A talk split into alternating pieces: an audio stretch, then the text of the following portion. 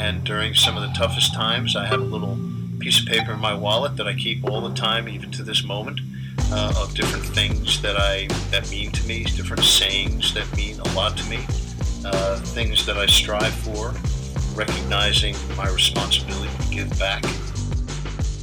Reoccurring mantra I got into in college where I would just say, I'm going to break the mold. Two days after my second injury, my dad flew out to Indiana and we drove home. Went right up to my room, slept for a day, and then I woke up the next morning. I spray painted my wall. No quitting me. I remember, you know, there is no quitting me, and I won't, you know, I won't give up. The number one thing you got to remember is you're transferring energy. And whatever energy you got is the energy the viewers are going to have.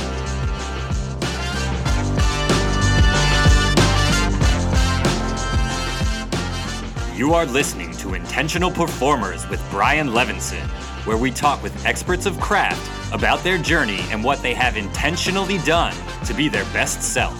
As we talk with them, the hope is that we uncover intentional gems that you can use in your life.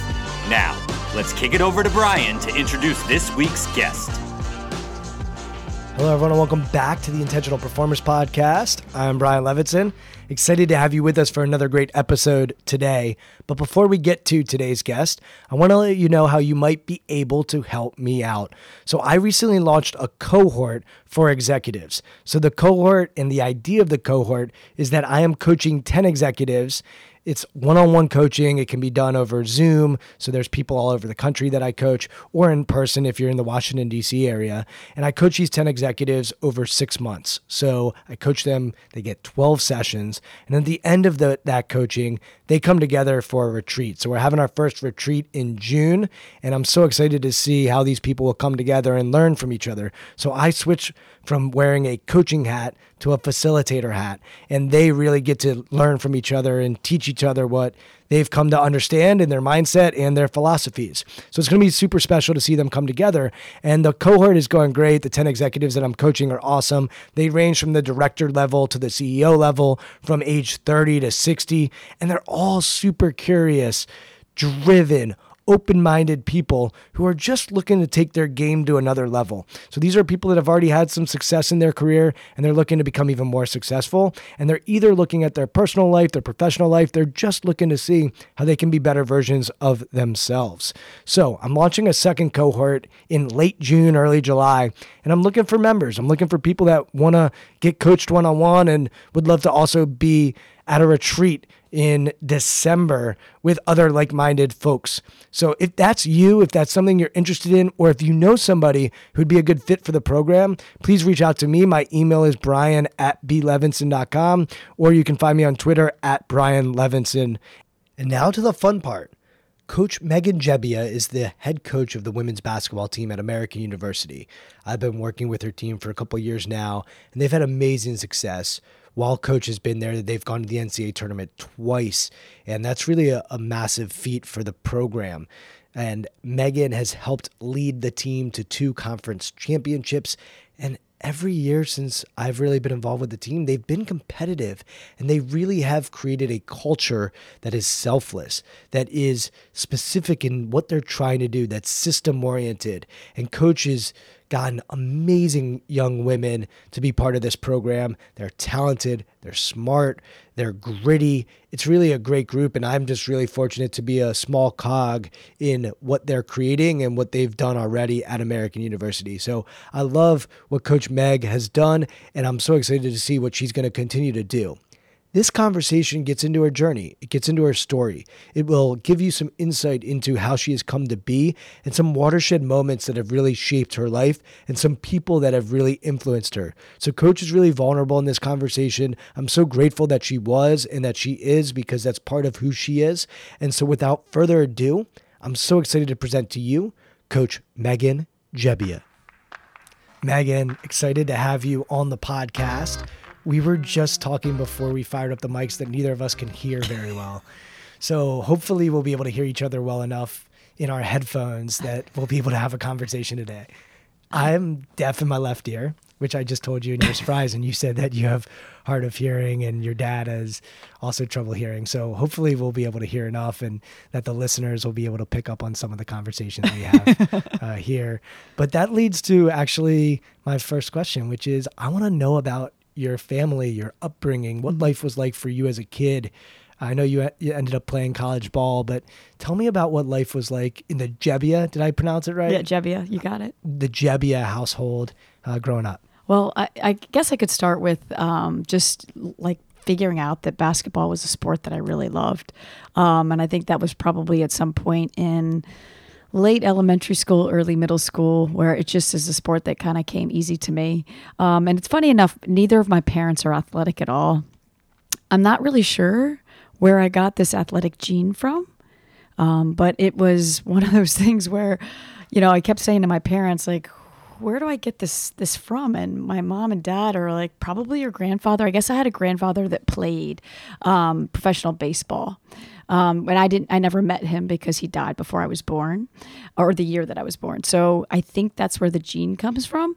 Um, but I was a, a four sport athlete. Like I played every season something different. Um, and I think it was the type of person that got a little sick of the same sport over and over and over again. And you, you, watch players grow up now, that's all they do year round. And I just can't imagine myself not playing soccer, not playing tennis, or not playing softball, or whatever it was that I decided to do um, growing up. And I think that made me a little bit better of an athlete because you had to do more than just shoot the basketball or defend. Um, it was throwing, it was it was hitting, it was all those things. It was timing. Um, so for me, I was really I was I'm the middle child, so I'm the only girl in the family. I have an older brother and a younger brother, um, and my older brother is the ultimate nerd, really smart, into sciences, um, and him and I really didn't have a lot in common. I mean, we got along fine, but we just didn't have anything in common. And my younger brother Ryan um, was somewhat of an athlete as well, um, and he he was starting to become a pretty good basketball player. He's six five, not real quick, but you know, good skill set. And we would play like in the in the in the front yard at the hoop we had outside in front of our house. Um, and I used to beat him all the time. And then he started to grow. Um, and when he became a little taller than me, is when I decided that it was time to stop playing uh, against him. So you know, so him and I had a lot in common growing up because of the sport thing that kind of tied us together. He's a huge Duke fan. I'm not, um, but I do like Duke, but not as much as he does. Uh, but yeah, so that was kind of kind of cool growing up. Um, and then through high school, I, I, I, had a really good high school coach um, who had a had a plan. He had strategy. He kind of taught me fundamentals and we won a state championship my junior year of high school. That's probably my biggest highlight moment for me as a player because um, we weren't able to get to the tournament in college. So, what was it like to win a championship your junior year? I mean, I remember saying to the to my coach afterwards, "You didn't think we could do it, did you?" And he said, "No." And oh. it was just we were the underdog the entire time. But the, and I love being the underdog. That's something that I feel like I thrive on. Um, and I knew we had the talent. We just weren't as as um, We've never been there. I mean, that group had never gotten to the, the state championship or even, I think, the state tournament at that point. Um, but we had a, a really close knit group, a group that got along, that understood each other's roles and everything. And we had to hit a couple like really crazy shots throughout the course of the game, which usually happens in those situations. Um, but yeah, I just, it was, I was elated. I was happy. And, and I remember thinking back to that time and thinking, you know, because it's a state tournament, you know a lot of people because basketball is such a small world that I wanted to reach out to other people that had won to, to let them know, you know, to say congratulations and understand what they're going through as far as the elation and the excitement and to kind of keep yourself grounded, but at the same time, try to enjoy it as much as possible. When you look back and you, it sounds like your older brother's not into sports, you get into it what were mom and dad's reaction when you started to get into sports? They well, they they're super involved. I mean, even today they come to all my home games here at AU, um, and they loved it. And actually, my older brother, as much as he didn't like sport, he was the one. I'll never forget this. But in the state championship game, he was yelling at the end of the game as we were up, like "tap the keg," like "let's go." Like he was the one that was really excited, and he could care less about basketball. So that was a fun moment for me to remember um, that he did care, and that even though he had no idea what was going on out there. Um, he was supportive. And you mentioned playing multiple sports. I'm curious, today you mentioned kids are less likely to play multiple sports and to specialize. Do you look for athletes that do play multiple sports, or is that something that's not even really in existence too much? I think I probably should a little bit more, but I'm more attracted to their skill um, and what they bring to what we do in our system. So, but when I talk to a player on the phone and I hear that they do play other sports, I'm not turned off by it. And I think some coaches may be because it's like they want to drill it into their head like 24 7, 365. You know, you're, you're playing basketball. And I just think you need a break. I needed a break. So I, I could understand players that need breaks. It's an interesting dynamic because a lot of the best basketball players in the NBA played multiple sports. LeBron James played football in high school. Dirk know. Nowitzki was a tennis player. Uh, you see how it impacts their footwork and how it can help their footwork playing a sport like tennis, for example. And tennis is also different in that you have to learn how to be on an island. And a precision. I mean, it's precision to a T. Yes. technique, drill, monotony, hit the wall, hit the wall, hit, you know, forehand, tennis, you know, ball machine, all that. When you played those other sports, what did you like about those other sports? You said, I needed a break. What did you get from those other sports that might have assisted you in your basketball career? You know, I'm, I've never really thought about. That's a really good question. I think um, different players, different people surround. So not all the people that played basketball played played softball. And my mom actually said, "Can you stop playing softball? It's so boring." so, so I left softball and went to tennis, so I could be in every play. so I think it's the mental part of it, though, especially the tennis piece. I played singles and doubles, so you kind of had a teammate, but then it's all on your shoulders. Um, but I like that aspect of having to move quickly, um, you know, and get from one spot to the next. Uh, but I think soccer was one of those sports I probably enjoyed that coach the most, and yet it was definitely not, I knew I was never going to play in college. Um, but I just like his mental approach to the game. He was very calm. I remember that. Um, very consistent as a person and seemed to always point out the positives and always could tell you the negative without it feeling like you're getting crushed by him. Um, and probably soccer's the thing I played the, the longest. Um, and just really, I don't know what it was about soccer. It was maybe it was that you didn't have to be in every play. I was a striker, so I was a forward, so I didn't have to play defense as much. Not a great defender, but I don't know if that's part of it. Well, it's interesting because you have let's just put basketball in the middle, and then you've got you're talking about tennis and you're talking about soccer. I know you mentioned softball as well, but let's just use tennis and soccer. Mm-hmm. Tennis, like you said, you're involved in every play. Mentally, it's it's grueling, mm-hmm. and you have to constantly learn how to recover from a mistake. You unforced error, you hit it in the net, you hit it mm-hmm. out of bounds. Okay, let's get the next one. You don't have time to wallow in your sorrows. There's no bench in tennis other than the breaks in between uh, in between games and, and sets sometimes. And then you have soccer, like you're saying, where you might have a lot of activity and then they might be up there doing their thing uh, at the position you played. But it's this team dynamic where one player can't dribble the ball through the entire team. A couple That's of right. great players can make that happen every once in a while, but it's really about a team and moving the ball and playing together in this beautiful game.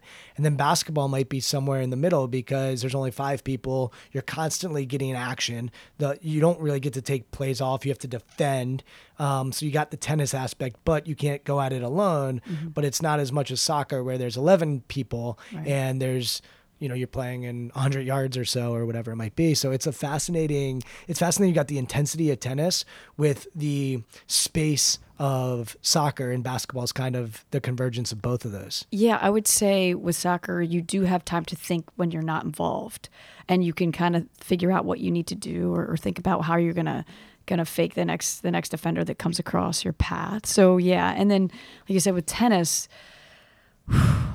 I don't know. It was probably the toughest sport for me because I, I didn't grow up playing it a ton. I did take tennis lessons as a child. I remember my mom taking me down for tennis lessons, but um, I always thought, you know, now looking back um, and what I've done as a 46 year old, I wish my parents would have made me play golf because I really feel like that's a sport I would have been really good at had I started at a young age. And it's just, it's the mental piece. It's, it's not real fast. I don't have to play defense. um, but it's ball striking. It's kind of like shooting. You know, it's the same same form every single time, and it's touch. And I, the, golf is probably the sport that I, I love the most right now, just because it relaxes me and I, it takes my mind off basketball completely. I just wish I would have started at a younger age. You and me both. I refused to play golf when I was a kid, and my my parents laugh because I work with so many golfers now, and I play a decent amount. Uh, I play as well as I possibly can, but that's a story for another day. I wanted to be a basketball player, and I do not have your height, Right. and I would imagine I don't have your shooting stroke, which we're going to get to in a minute.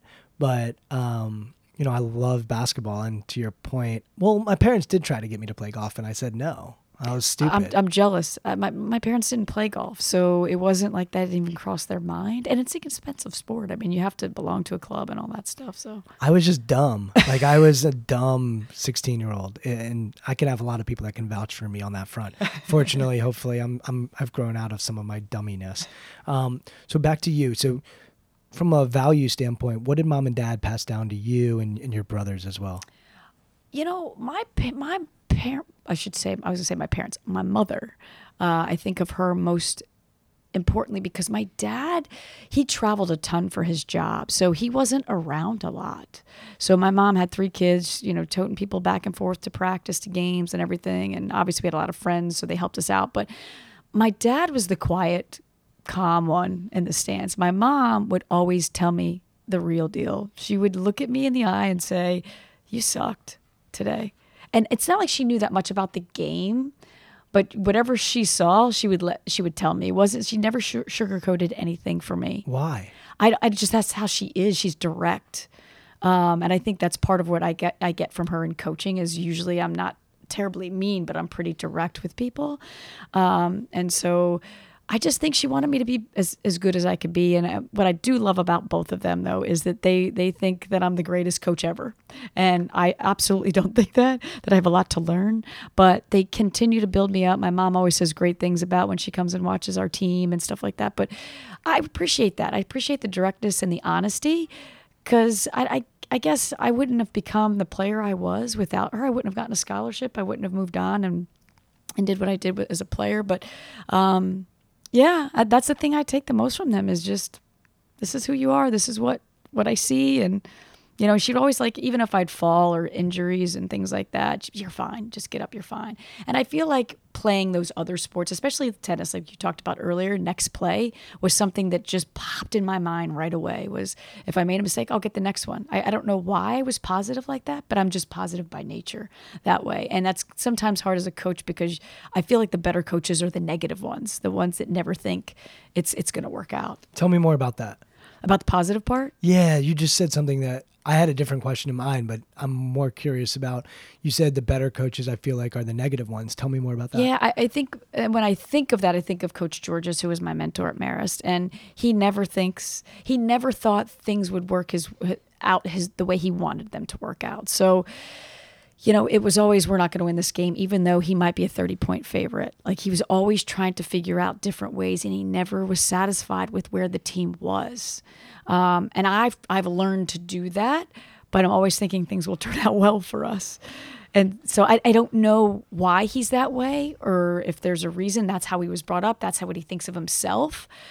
But I, I'm not sure.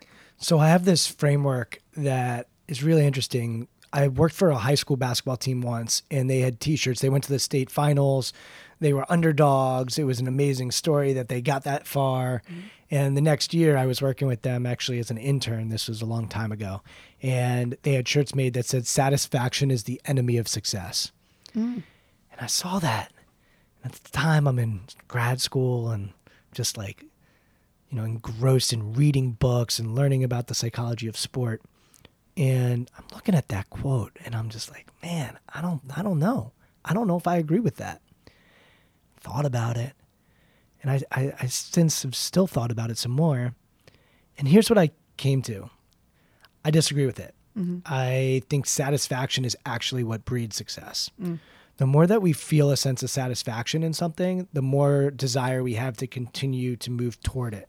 Complacency is the enemy of success. Mm-hmm. The moment we become fat or complacent or, you know, I'm I'm just good with where I'm at. Mm-hmm. You said something like, "No, I still got a lot to learn as a coach." Earlier, that's a lack of complacency. Mm-hmm. And so I think complacency is the enemy of success but I actually think satisfaction is the enemy of failure. And I think complacency actually drives failure and satisfaction actually drives success. And so I don't know the coach that you're referencing at Marist who you coached with, and I'm sure he's a great coach. Mm-hmm. But I would push back on this notion. I think being somewhat neurotic is part of a coach's deal and never thinking, never becoming complacent. And Nick Saban is a master at this, right? They're always focused on the process of getting better. But if you don't have time to feel a sense of satisfaction in the success, I think you're doing it wrong. I think you need to experience some of that joy. And so I'm not a fan of saying you have to be positive all the time or negative all the time. I am a fan of saying, all right, what's useful for you? And for me, at least, when I take a step back and say, like, yeah, you know what? That was a satisfying workout. That was a satisfying practice. Mm-hmm. That was a satisfying podcast. Mm-hmm. That fuels my desire to continue to do it. But the moment I become complacent in any of that, then I'm moving towards failure. So I'll get off my soapbox. I'd love to hear your thoughts on this framework and, and how you how you hear it. Um, I really like what you had to say. I think when you mention the word satisfaction and how you describe it, I think of the moments that we've won championships, whether it be at Marist or, or here at American.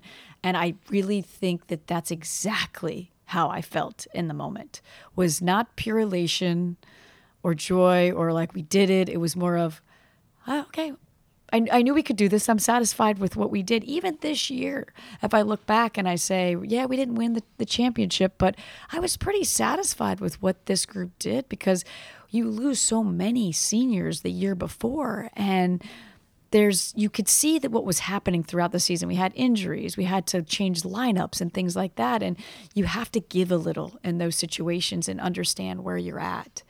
And to me, um, sometimes it's not always winning that, that that brings that satisfaction, or the I'm sorry, the championship that brings that satisfaction. But it can be a 500 season, and you can be satisfied with the players that are on your team. Such a good point. I worked with a basketball team once where they won it all, and the coach was just, it was like he exhaled because he had this super talented team, Yes. and you know they were expected to win, and they had the talent to win. But it wasn't the culture, it wasn't the environment, it wasn't that satisfying because, um, you know, it was kind of like an exhale rather than like a smile. and I think those are very different. And so just because you get to the top of the mountain doesn't mean it's going to be a smile. It might be an exhale. And I think if I were to go to a practice in December and mm. watch you work, you might get tremendous satisfaction. I know this. You would get tremendous satisfaction in watching your team execute the way that you envision them mm. running the system and executing a certain way. It's important to recognize that satisfaction because that should be as much a part of the success as the trophy. It's it's how do we unlock that sense of satisfaction, which by the way, the science of happiness suggests that satisfaction is one of the key tenets.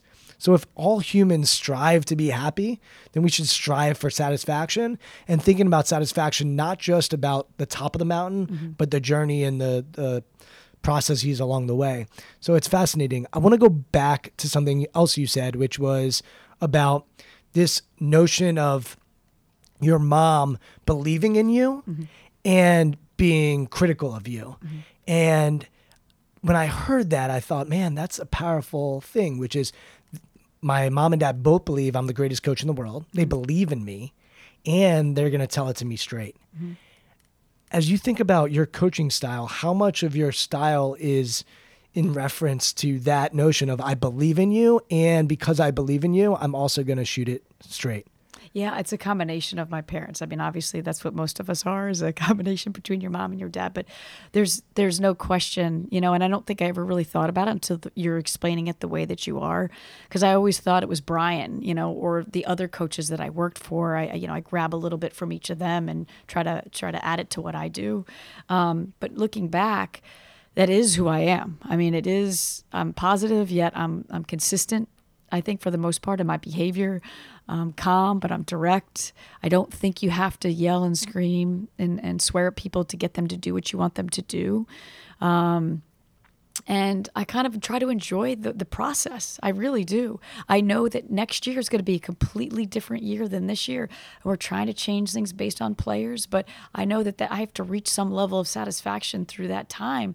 And I like that I have a group of coaches next to me that understand me um, and they'll tug me on the sleeve or whatever if they think I'm getting a little too crazy from time to time. They understand where I'm coming from, but they also understand that these are 18 to 21 year olds or 22 year olds and they never change. They're always that age. And I talk about this all the time. We get older and they they stay the same. So you're always dealing with a certain type of thought process and and mind frame that they come from and it it's it doesn't vary that much. I think it depends on their upbringing and their families and how they were taught and were they um, how were they talked to? Were they babied? were they, you know, I have a kid coming in next year that her AAU coach just was tough. She can be coached hard. I know that about her. And the more you communicate and the more you get to understand your team, the better off I think you'll be as a coach because you you do need to coach them different. I don't believe in coaching everybody the same way, but you have to be fair. What do you know now? I think you mentioned 46 years old. What do you know now at 46 about coaching 18 to 22 year olds that you didn't know when you were 26 or 36? I would say I was an assistant then, so I kind of look at it differently. And what I do know is when you have the head coaching title, they treat you differently. The players. The players treat you differently. And I've been I was an assistant for 20 years or 20, 19 years. And I felt like they embraced me more. They got to know me better. They cared to talk to me and have side conversations more often. As a head coach, you have to go and seek them out and have conversations with them. Why do you think that is? I, I wish I knew, Brian. I, I really wish I knew because I'm I'm now. My staff has told me you need to have more. You need to get to know them more. So I'm trying, like after every workout, pull a kid or two aside and talk to them, or beforehand, just ask them how their day went. How how was Easter? I'll give you a thought and a theory, having dealt with a, worked with a lot of athletes at the college level. I think most of them don't want to bother you. They hmm. don't want to um, show weakness or vulnerability they want to they want you to know that you're they're just going to do their job and they they often perceive that well if i go into coach's office then they're thinking that uh, something's wrong with me or i'm complaining and i just want them i don't want them to worry about me mm-hmm. and so i think a lot of times it comes from a place of um, i don't want to say insecurity but maybe that's the right word of feeling insecure about their position and mm-hmm. not wanting to overburden the head coach. The head coach has a lot going on. I know they have a lot going on. They have a lot of decisions. I don't want to bother them and sound like I'm complaining. And and a lot of times it's not even about playing time. They might have a question about you know what they want to do and how they want to do it and so a lot of times that's where the assistant coaches as you know play a massive role because they can have a conversation with the assistant coach without feeling like they are being a burden. Mm-hmm. And so I think as a head coach, if there's a way to unburden the burden mm-hmm. of we're going to have conversations. Sometimes it's going to be about your role. Sometimes it's going to be about relationships. Mm-hmm. Sometimes it's going to be about school, social, uh, family challenges. I think when head coaches can get into that space and make it a part of the the routine, the the athlete doesn't even realize that they're going to the head coach. It's just no, that's we have this open dialogue. Yes. I had uh, Coach Calipari. I, I, chatted with him one time, and uh, I was out at in Lexington, Kentucky, and he's worked with a sports psychologist named Bob Rotella, whose books are all behind me. He's a golf expert. And Dr. Bob goes and, and visit, visits Kentucky like once a year. He meets with all the players, then he meets with uh, Coach Cal, and they just sort of have a conversation. And I asked uh, Bob Rotella, like, well, where does that line of confidentiality work when you meet with the players and then you meet with the head coach? And he goes, Cal knows everything about his guys.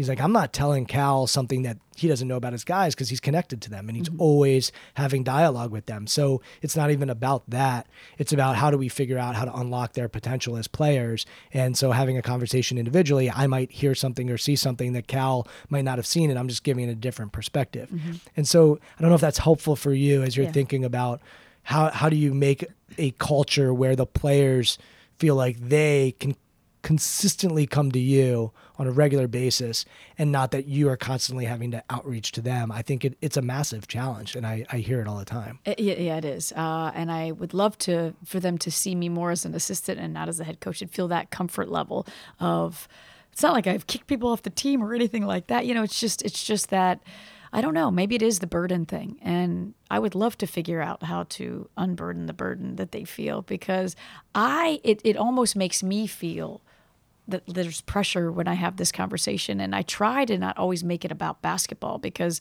I know that's stressful sometimes when you're hearing it from from the boss.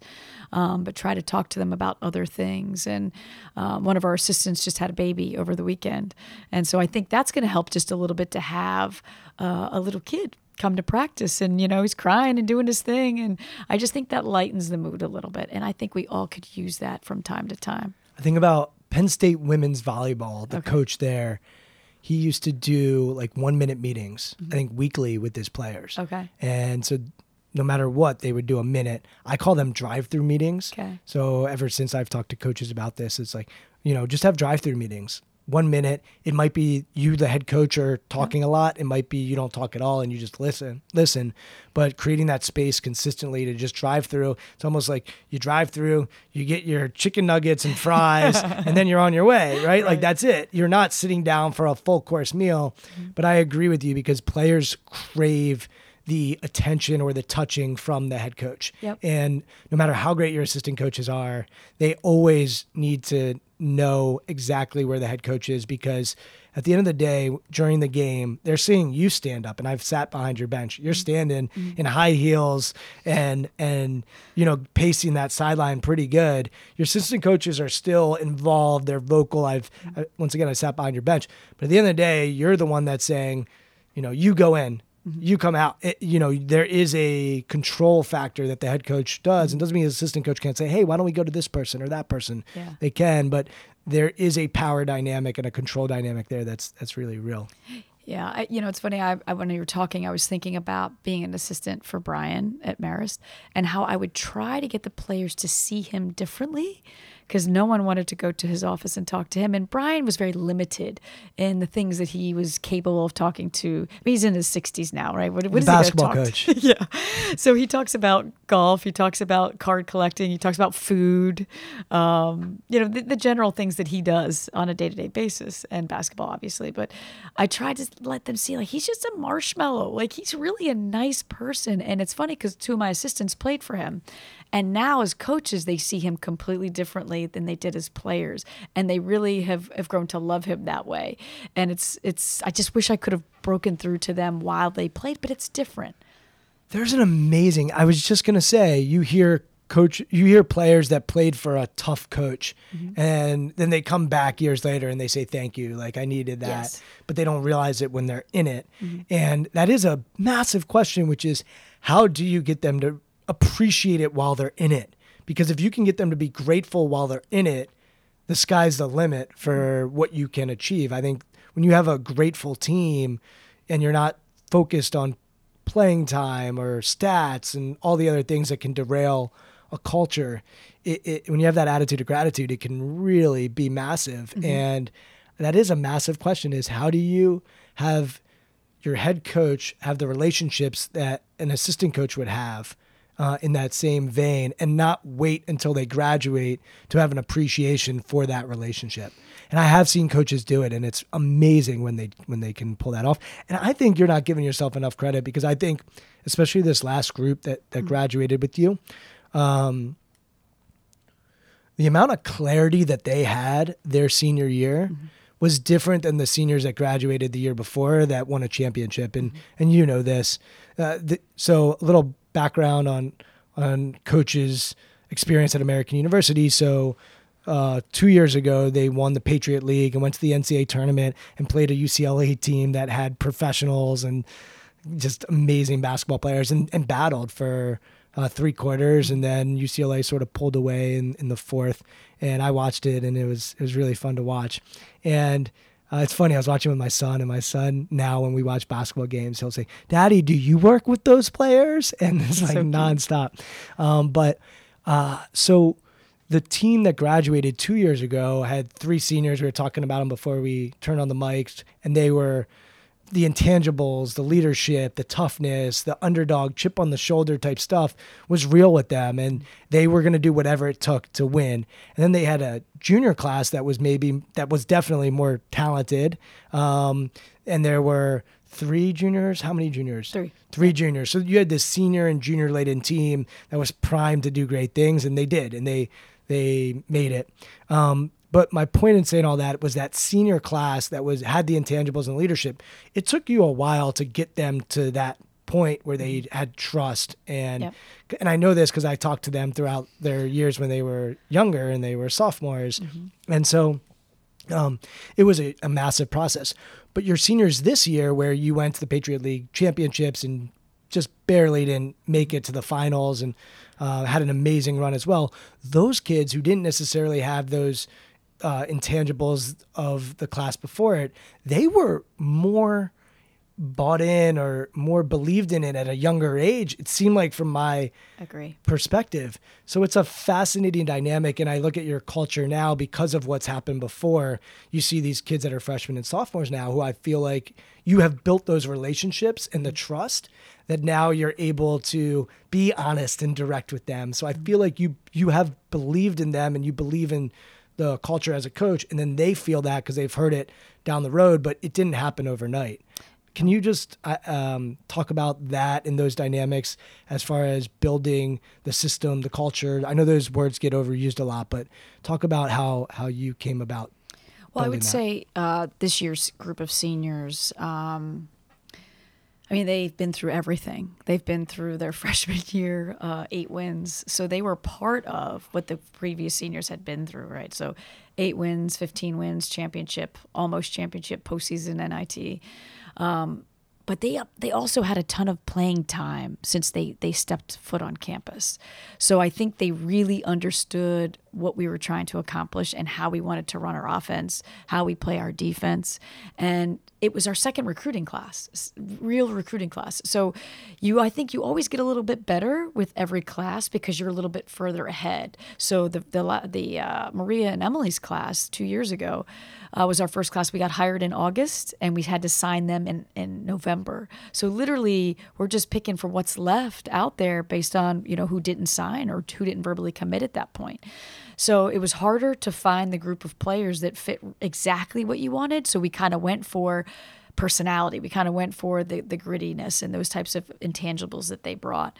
And then Cecily's class is, is more of, okay, these three are system fitting players. Um, I think you could just see by the accomplishments that that class has been able to to uh, to do this year. I mean, I think Cecily just being the only player in school history to have what a thousand points, 500 rebounds, 100 blocks, and 100 threes.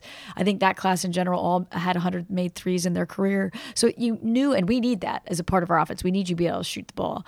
Um, but you know it wasn't always gravy for them it wasn't always easy i mean i think that group went through a lot but they did for whatever reason we could build stronger relationships with them i don't know if they just opened up more i felt like the previous class was really academically driven and basketball was their sidekick.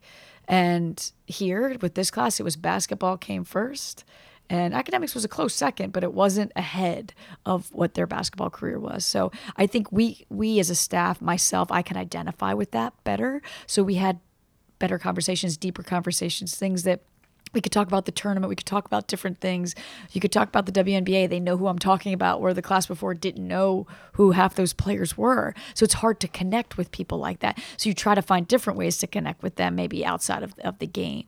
Um, and then now this this year's freshman class is a load of fun. Like that's a group that I hope they don't change. So they've come in as freshmen. All of them have no problem talking to me. They come up to me directly. They can. Uh, laugh and joke around with me. But sometimes as they get older, that changes. And I'm trying to hope I'm hoping and trying to get them to not change through their course of, of time here. It's interesting. uh, You talked about the first class you had. We we went for the character. We went for grittiness, uh, maybe selflessness, whatever those those traits are. And then this next class, you were able to find the skill. And it sounds like now the what you're looking for is a combination of both. Yes. And so you're looking at the human side and the skill.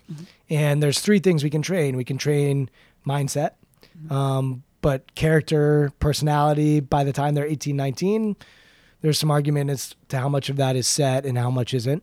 It's a debate. Um, but you can train mindset, you can train the physical, so what kind of fitness they're in, and you can train skill.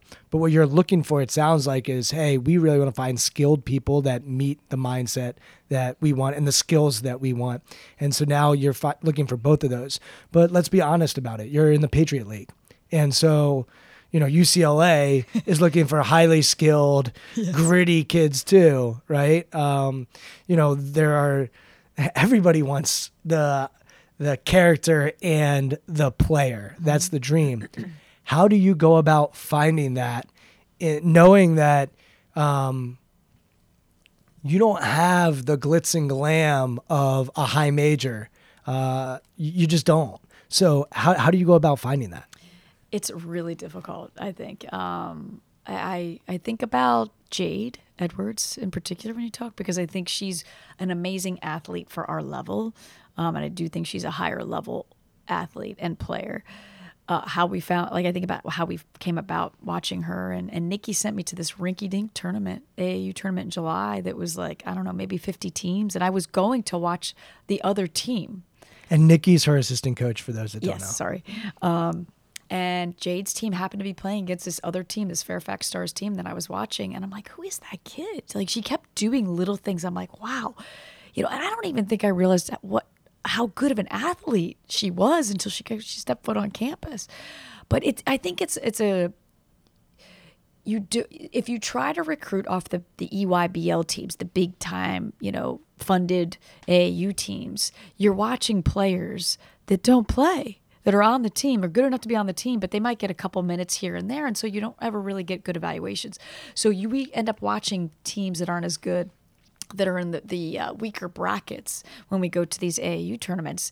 And what ends up happening is you can find a gem in those in those situations, but the problem then becomes when they get to you as freshmen, they're they're always they always have the ball in their hands. They're number one player on their team. Yes, they're the only player on their team. They're not playing against good competition. So then you're almost sacrificing two years for them to understand in college what it takes to play at that level. But yet you know they have the skill.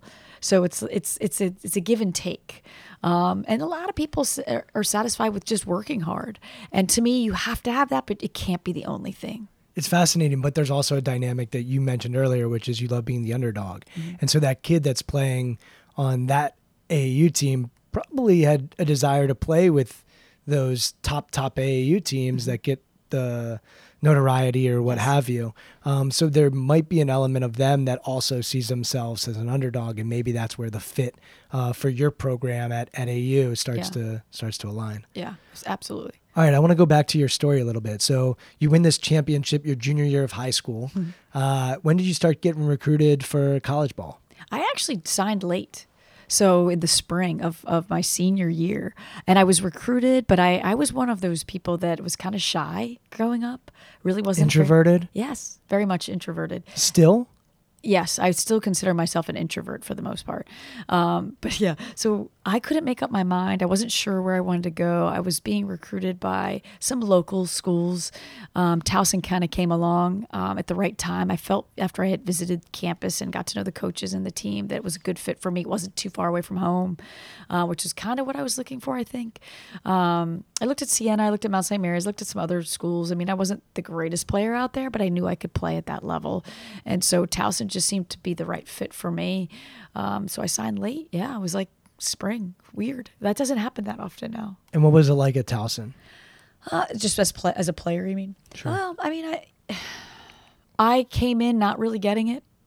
I could honestly say I don't think I prepared myself well my first year, two years. I had to make a decision after my my sophomore year that listen, you're either gonna figure this out and you're gonna get yourself ready, meaning develop my skills, make sure that I'm in shape, make sure that I'm lifting, do all the little things because it really it was a it was a requirement, but it was it's not like it is today where you go to summer school and you get your work in and you can work out with the coaches. That wasn't a thing when I played, so it was all self motivated type of, of things you had to worry about. So I had to make a decision. My first two years were rough. Um, didn't play a whole lot. Um, I remember sitting on the bench as a junior in the first like three or four games. I, I was coming off the bench at that point. I was getting playing time, and I said to myself, "What are you going to do to start? What, how are you going to differentiate yourself? Because I always felt like I understood the game. It was just putting it into action, and I needed my coach to to give me some chances because I was somewhat of a risky basketball player. I, I, like to pass the ball. I like to shoot the ball, and so I would t- take those risky opportunities. But if it, it's a turnover, then you're coming out and all that stuff. So. Um, I think something changed in uh, going into my junior year. You probably don't know this, but my brother's in a serious car accident when I was a junior in college. Your younger brother? my older? younger brother. Okay. Yeah. So my mind frame changed to what was important in life, I guess. And I think I don't I don't know if I'm right about this, but I think my college coach felt bad for me a little bit. And it was terrible. It was a terrible time. It happened in the fall. So it was like September of my junior year when it happened. And I remember going into her office crying about the situation and, you know, not knowing if he was going to live and all that stuff. Uh, I'm still emotional about it now, but, um, but she understood. She took me out of, of practice and let me just do my thing. Uh, yeah, and I needed that. I needed that time to spend with him. But he's fine now. Like he's, I shouldn't say fine. I mean, he's still he's still disabled and, and all that. And he was going to play in college and stuff. So that was hard for me. Um, but yeah, I mean, it was what I learned from the experience is that you, I still remained positive through the entire thing. Um, and felt like he, he was going to make it because it's, it was, it was touch and go for a very long period of time. And, um, what's funny about it is I remember watching talking about my mother and the type type of directness that she has. I remember being in the emergency room at shock trauma down in Baltimore, and one of the nurses said about Ryan after the first month he was in a coma for a couple months, and they had to monitor like his head pressure in his head because they weren't sure if it was just gonna explode, I guess. But um, one of the nurses said he's just gonna be a vegetable in front of him, like as she was taking care of him, and that was my mother just turned and she went right at that nurse and said, Don't you ever say that in front of my son again, or I'm going to have you removed. And she had the, the nurse removed off of him and she never worked with Ryan ever again. So, like, she. She has that ability to like stand up for herself, stand up for her kids, um, and that's like a moment I'll never forget. And it's a combination of believing. So she has this faith. Does she have a religious framework? Is there any I think she used to. Yeah. I'm not sure so much anymore. Okay. So, but she has this belief in the people that she cares about, and then also this directness, and it, it showed there. Like, I believe he's going to be better. Yes. We have to be positive. Yes. And, and and also being direct enough to be strong enough to say to, what needs to be said. Yes. In that moment. Yes. What changed for you after that? This it sounds like a transformative experience. It was. I mean, uh, obviously, for me as a junior in college, not a lot of people have to grow up that fast. Like, you still want to enjoy it. Like, junior, senior year, like, you're out enjoying college and being, being, just being there and having your friends and going out and all that stuff. And that just stopped for me um, as a junior. So, throughout that year, I mean, he was in rehab for many, many years. Um, but like I would travel, we'd come home from a game, and he was in Delaware, I think, at that rehab place there. And so we would come back. Coach would drop me off literally at the at the rehab center, and I would they would drop me off with my bags and stuff, and my parents would be there, and then they would drive me back to campus. Like I just didn't partake as being a college student athlete anymore. I mean, I went to class obviously, and I think my parents were worried about my grades, and my grades ended up being fine. I think what it taught me was how to compartmentalize things. Like to push, like when I played, I focused on basketball, didn't focus on Ryan. When I left, whether it was a game or after practice or after school, I would drive up to Delaware and go spend time with him. It was just, you had to multitask. You had to uh, manage your time because you had to study at this time. You had to go to practice at this time. You had to go visit Ryan at this time. You know, all that stuff was happening. And, you know, I watched my, my friends just enjoy the rest of college and I just couldn't after that because I was always doing something or going somewhere. And how's Ryan now? He's doing, he's at all our games. Um, he, he, what's great about him is his personality never changed it's just his speech his his ability to move i mean he's he had a brainstem injury, so he's hemiplegic, so half of his body is partially paralyzed. Um, he has short-term memory loss and things like that, but he still loves basketball. He still loves Duke. He loves coming to all our games, um, and he's still involved in sports somehow, some way. He was coaching a little bit for Middletown. Um, I think the ninth grade team, the boys team, he was helping out there. He's just limited as to what he's capable of doing, but um, but I there's part of me that really wishes that I could have seen him play in college. That he was headed in that. This happened when he was a junior in high school, and I was a junior in college. So I never got a chance to see him move on in his his athletic career, which I really would have liked to see. Um, but uh, if you've been to our games, you've seen him. So big guy, six five, walking in with a cane. Cheering. Yeah, all the time. Yeah.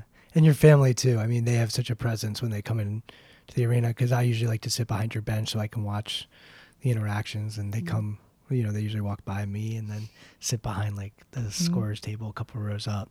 Um, so it's, it's uh it, it's not just him when when he comes walking in. It's, Oh, yeah. it's your whole clan. He's extroverted. Yeah. I'm introverted. he, he- he's it looks like he's you know shaking hands and kissing babies when he comes walking in um, and so for you, you you you become more serious as a person and then basketball became more serious for you as well yes, I think everything became more serious for me. And I don't think I ever really let myself go at times. I think that's something I could always improve on is that was that beforehand or after or I think I was always a little bit like that, but I think it just became a little more extreme for me. And that it is about business and getting to the next place and focusing on whatever it is that I'm trying to focus on at the time, trying to win, career aspirations, things like that. Um, and I think I need to allow myself to. I do feel satisfied, but I think just enjoy things more. I'm I, I'm a little too serious, I guess. what drives you as a coach Uh, wanting to make players better, um, feeling like they they got through their four years that they got each year got a little bit better, um, that they feel and they want to come back. Like I want them to want to come back and hang with us or you know come to alumni day or bring their kids back and just make it more of that family a place that they can just breathe and get away from everything else that's crazy in their lives. Because sometimes you need that. It doesn't matter where you are where you're living or where you are what point in your life you're at. Um, but just feeling like you always have a home here and when did coaching come into the picture for you not until after i graduated college and i didn't even know i wanted to coach that was not something i had thought about what had you thought about Well, because of Ryan's accident, I think I thought a lot about special education and learning disabilities was or guidance counseling was something I was thinking about at the time. I was a psychology major, knowing that I couldn't really do anything with that. I had to go to grad school, get a master's. Um, so my my college coach said, "Well, hey, you could be like part-time for a little bit, figure it out." So I did that, which I'm not sure is a great idea coaching the people you just played with. I think that's really difficult. But I did it for a year. And then Jeff Thatcher at American was uh, friends with my college coach, and he had a, a GA spot open. So that's kind of how I got into coaching. and did you like it right away were you did. so you knew like right away that this is what i should be doing. Yes, doing it was easy for me. And I've always wanted to be involved in sports somehow. I felt like that was my calling. This is what I, in some capacity, that this is what I was going to do. Um, trying to figure things out, you know, talking to recruits, building relationships was something I felt like I was pretty good at. And so that's just, it just made the most sense. what was it like to coach the players that you had just been in the locker room with That was tough. I, I remember, and it's a long time ago, Brian, so jogging my memory here, but I remember one day in practice yelling, not yelling, but speaking to the point guard who was my point guard when I played. And she just turned at me and was like, I don't have to take this from you. And I, I was like taken back by that because I'm like, but I'm your I'm your coach now. And it just didn't click for her. It didn't make a difference. And we were pretty good friends when we played. And it kind of made me step back from the situation and maybe say a little bit less and maybe say more to the staff and less to the players because I knew I was crossing some boundaries, I guess, that I didn't realize were there. Um, and then it was easier when I went from Towson to AU because then I didn't know any of those girls and they could see me as a, as a different person than, than Towson. And as a coach now, what do you do to make sure that you're showing up as your best? Whew, that's a good question. I think it's more of, you know, prepare. Do you mean for practices, games? Let's start with practice, and then maybe we'll talk about games too.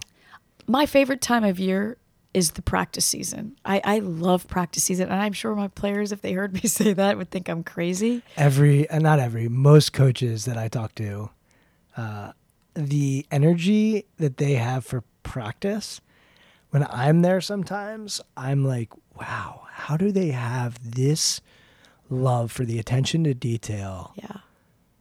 It, it's an, it's hard to explain to people unless they've been in a gym in let's just call it August or September or a time where the games aren't happening yet.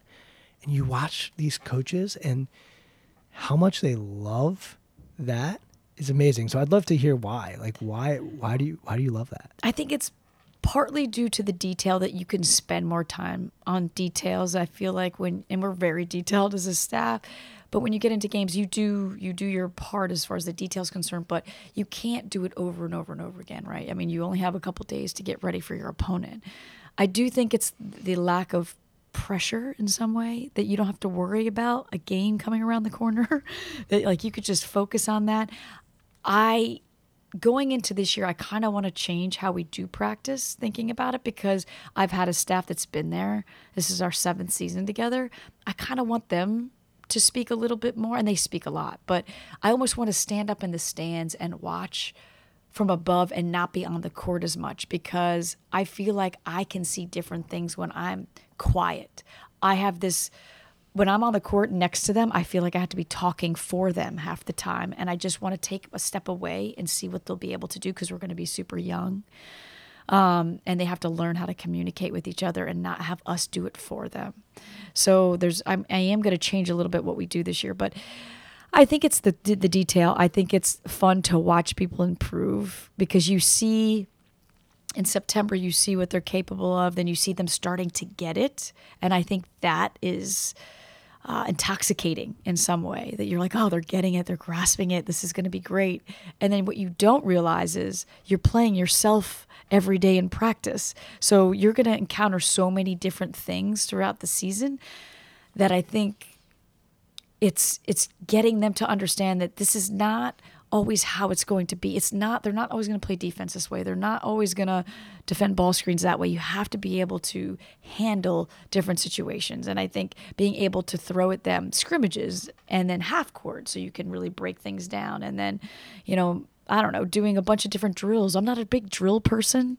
I think they're necessary for certain things, but I think more that you can play 5 on 5 the quicker they're going to learn how to play with each other. I mean, the, the game, you're never going to play five on four or three on three in a game. So it's good for a certain amount of time to teach certain concepts. But I like the idea of the progression. I like the idea of whole part whole. I like the idea of the detail and the lack of pressure of with games. And you know, scrimmages are fun because we don't have to prepare for a scrimmage. You know, you get this two scrimmages that you're allowed to take, and we never give them a scouting report. We just let them play. And I think what it shows them is they're so much better with a scout than they are when we just roll the ball out and say, "Let's see what we can do against." against Mount St. Mary's or whoever it is that we're playing. And then on game day, what you have any routines or habits that you do to make sure that you're where you need to be when you get to the sideline? I do think uh, walkthrough is a big telltale sign for me as to how much they understand. There are times this year that I would watch us do walkthrough, and I've played. I've worked for different people that treat walkthrough as a practice and walkthrough is a walkthrough. And what I've I've learned is they they they expend so much energy in games that I really want to make the day of a walkthrough and not an actual like let's go at it to make sure you know. But we'll walk through their sets, let's say.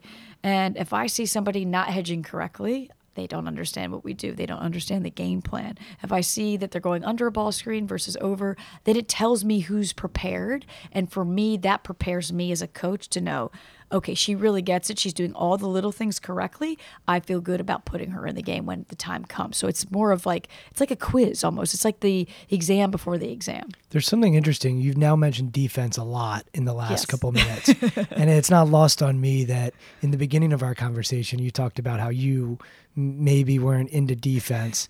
Um, and so talk about where you've come about your philosophy when it comes to basketball and how that's changed as a coach compared to as a player. Yeah, I mean, as a player, it just wasn't my forte. I just, I also don't think that I became the player maybe I could have in my four years. Part I can blame myself for that, and I can also say the coaches had a little bit to do with that.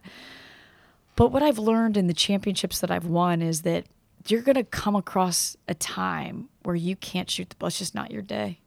And if you truly want to win that championship, I think about our, our Navy game uh, two years ago, and we were terrible offensively because Navy was a really good defensive team. And they took a lot of things away, and we had to be able to do the same. And so I learned that you have to be able to play both sides of the ball.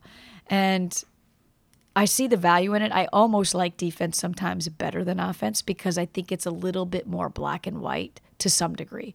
I watch the NBA and I'm like, I don't even know how those guys come up with defensive schemes because they're so good. You can't take everything away at that level. But at our level, you can take some things away and force them to take the shots that you want them to take. And to me, that's strategy. That's fun when they're lighting up shot. right now. Yeah, like when they take shots, you, they know that they shouldn't be taking, but they take anyway. It's like a win, whether it goes in or not. Sometimes I'll just say, great defense, better offense, because that happens that they throw something in. But I think when you see somebody get frazzled, it's it's a win. It's a win for your team. It, it it creates momentum, and then you know one steal turns into two steals, turns into whatever. Bad shot, long rebound, transition basket, like all those types of things is what you thrive on. And then, I mean, I love. Don't get me wrong. I love the offensive side. I love what we do because I think it's unique and different than a lot of coaches teach. But yeah, just love the defensive side. When you think about your legacy as a coach, what do you want it to be? I really want I want my players or my staff to become head coaches. I want that basketball tree, that coaching tree. I Why? Why is that important to you? because I think it makes the game better. I think I'm not saying what I do makes the game better, but in general, I think the more people that understand what I've learned, who I've learned from, what they've brought, and how to teach players how to play the game and not just tell them to go from point A to point B, I think is fun. But you have to be willing to not be a control freak. Especially, I'm a control freak on the defensive end, but not so much on the offensive end. It's interesting because I think of defense as being actually more controllable.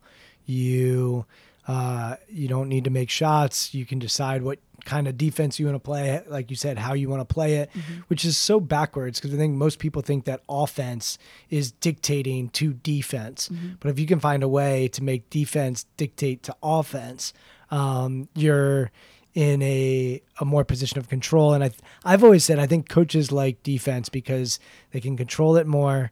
They it's about a lot about effort and execution, and um, it's just a fascinating dynamic because I think most fans watch and they watch offense. Um, I know when I watch basketball, I'm often watching offense, and when I've been around coaches, I'll notice they notice things on defense that I'm not really paying attention to as a fan. Yep. And I think it's the reason why is because defense, I think they have more ownership over how they show up, whereas offense, surprisingly, it's harder to have ownership over exactly what you're doing and how you want to do it. Yeah, there's Pretty- no question. It's fascinating. Okay.